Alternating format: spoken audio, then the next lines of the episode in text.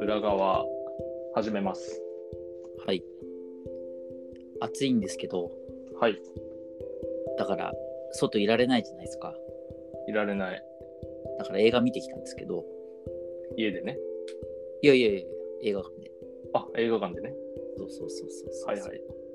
で、見てきたのが、えっとね、走れロムっていう映画。メロスじゃなくてへメロスじゃなくて、ロム、走るの。え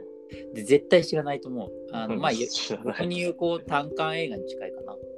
うんうんうんで、あの、たまにここでも話に出してるアップリンク、うんうん吉祥寺、まあ、渋谷なくなっちゃったんで、吉祥寺なのるほどうん、結構大変なんだ、あの、アップリンク年間会員みたいなのになってるから、へえたくさん見なきゃ。で、年間会員のシステムが、うんえっとね、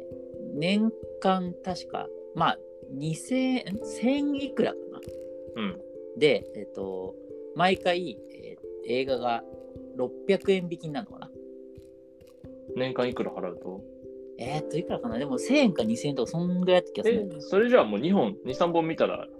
ペイできるってこうん、確かそんなぐらいの値段設定になってるんだけど。と全然大変じゃないやんだけどまあ見に行かなきゃいけなくてさ、はいはいはいでうん、それで見てきたんだけどまあでも本当に面白い映画いっぱいやってるから全然まあ確かに見たの言うとり大変じゃんさこれは何その吉祥寺に行って決めたの見るものをいやいやいやいやもうあのバーッと上映ラインナップすごいたくさんやってるからその中から見てあまあロームを見に行くぞって吉祥寺そうそうそうに行ったってことねそうそうでえっとまあ変わった話というかえっとベトナムの、うんうん、映画なんだけどベトナムってえっとなんか闇くじ闇宝くじ闇宝くじそうそう。で、えっとね、今はちょっともうかなり、えっと、なくなってきているらしくて、うんだけど、えっと、や闇の宝くじも、デーっていう宝くじがあって、うんくじがあって、で、それがその社会問題化するぐらい、特にこう貧困層の労働者の間で流行っちゃってる。みんな買うってことそうそうそうそう。へでえ、まあ、たただくじやるだけでなんで社会問題なっていう話なんだけど、うんもうみんなその一攫千金を夢見て、家とかを担保に入れて、そのくじを買ってるわけ。マジか。そうでそれで、あのーその家を失ったりとか、まあ、要は自殺しちゃったりとかまあ当たんなければ返せないからね。そうそうそうでまあもちろんその当然さほとんどの人はそんな当たらないわけよ、うん。うん、でそれで、えっと、もう本当に身を持ち崩して命まで最終的に失っちゃうみたいな、ううん、ーっん。ていう闇だなそうそうそうで、えっと、すごい仕組みもシンプルで、うんベトナムが、えっと、ベトナム政府国が、うんあの国営でやってる宝くじがあるらしいのねうんうん。でそれはなんか普通の、えっと、日本の宝くじと同じように全部でさ6桁とか7桁とかで発表されるわけようん。でえっと D のその闇くじで使うのはその番号をそのまま使うんだよへえ、じゃあ、すごくそれもしょシン簡潔化してあって、うん末尾2桁を当てる、 2桁でいいの末尾2桁が当たるか外れるかだけいえ、じゃあ100枚当たりってこやまあ100枚買ったら理論上当たるんだけどまあだからそれはもちろんさそのレートの説明とか詳しくなかったとけまど、あまあまあまあ。 100倍以下になってるえーでもなんか、100分の1だったら当たりそうだね。うんっていうのまあはあ甘る甘くない。そうそうそれで、えっと、でも 1, 回につき、まあ、1個ぐらいの数字にこうバンとかけるわけよ。そのうん。順そうにだよね。で、それで、えっと、この、もちろん D ってあの違法だから、うん。もう普通に見つかったら捕まるわけよ。はいはいはいはい。だから、そのそれがその実態がわからないようにも巧妙にしてあって、うん。えっと、例えばそうだからあのその労働者のかける人がいるわけ実際、であとはその、えっと、かけた数字をまあその仲介する人がいるわけうんうん。で仲介してさらにそこに、えっと、胴元がいるわけよ、うんうん。うん元ででね。そうそうそうでそれでお互いがお互いをこう知らない感じになってるわけ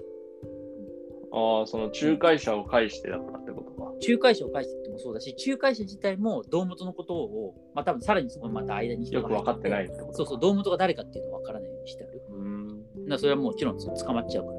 ら、んっていうんででそのそのかける人とその仲介役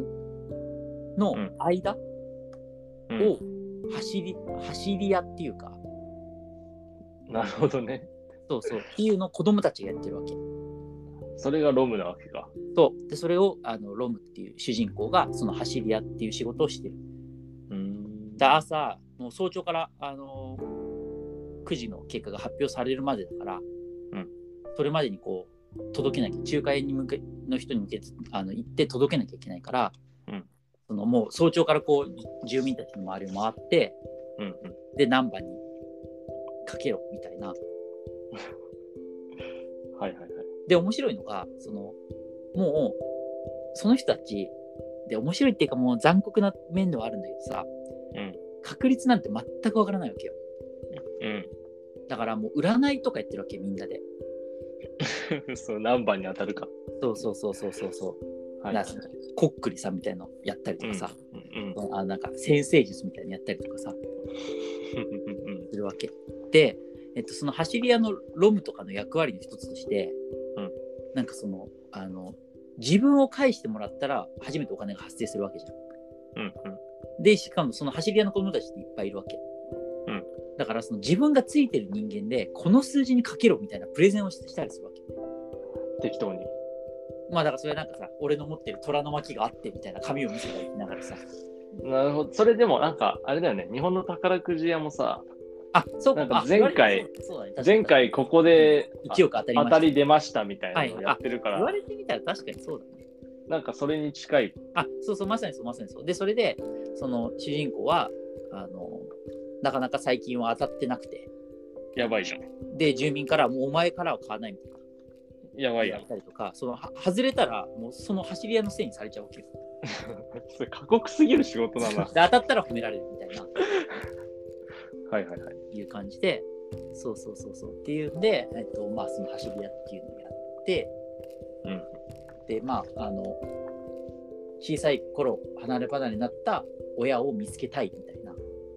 ーん。いうふうな、いあで、まあ、お金を稼いでるみたいな感じなんだけど、普通に面白そうだな。そうそうそうそう。で、話としては、その、あの、日常を描きながら、で、えっと、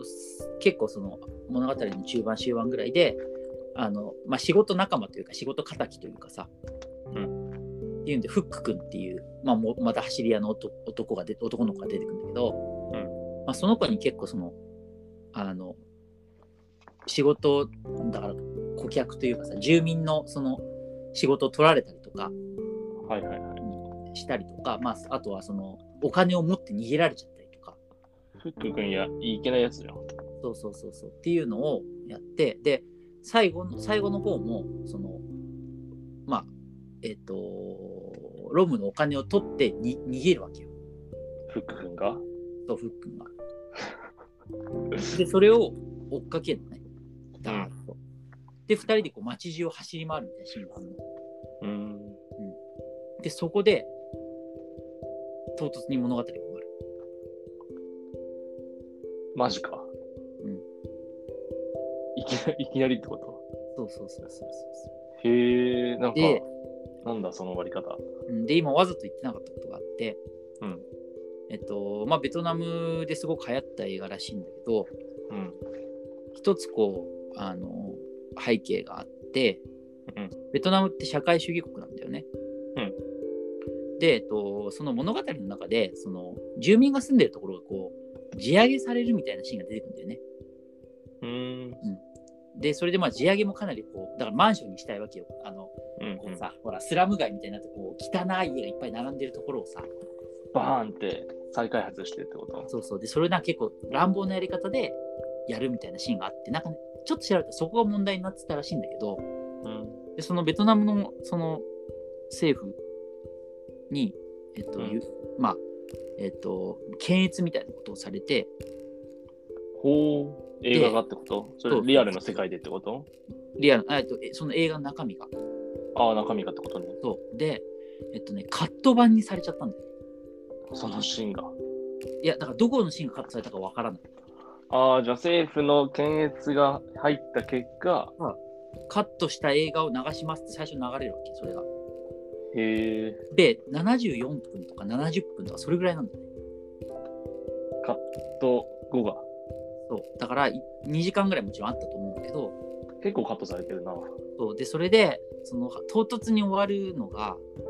こちらとしてはそわかうらないいんうですこよとそのか。余韻を残したいものなのかでも余韻を残したいものにしてはこうストーリーこれまで積み上げてきたストーリーとか全部売っちゃって終わってる感じがするんだよじゃあそこでもしかしたら本当にカットされちゃっ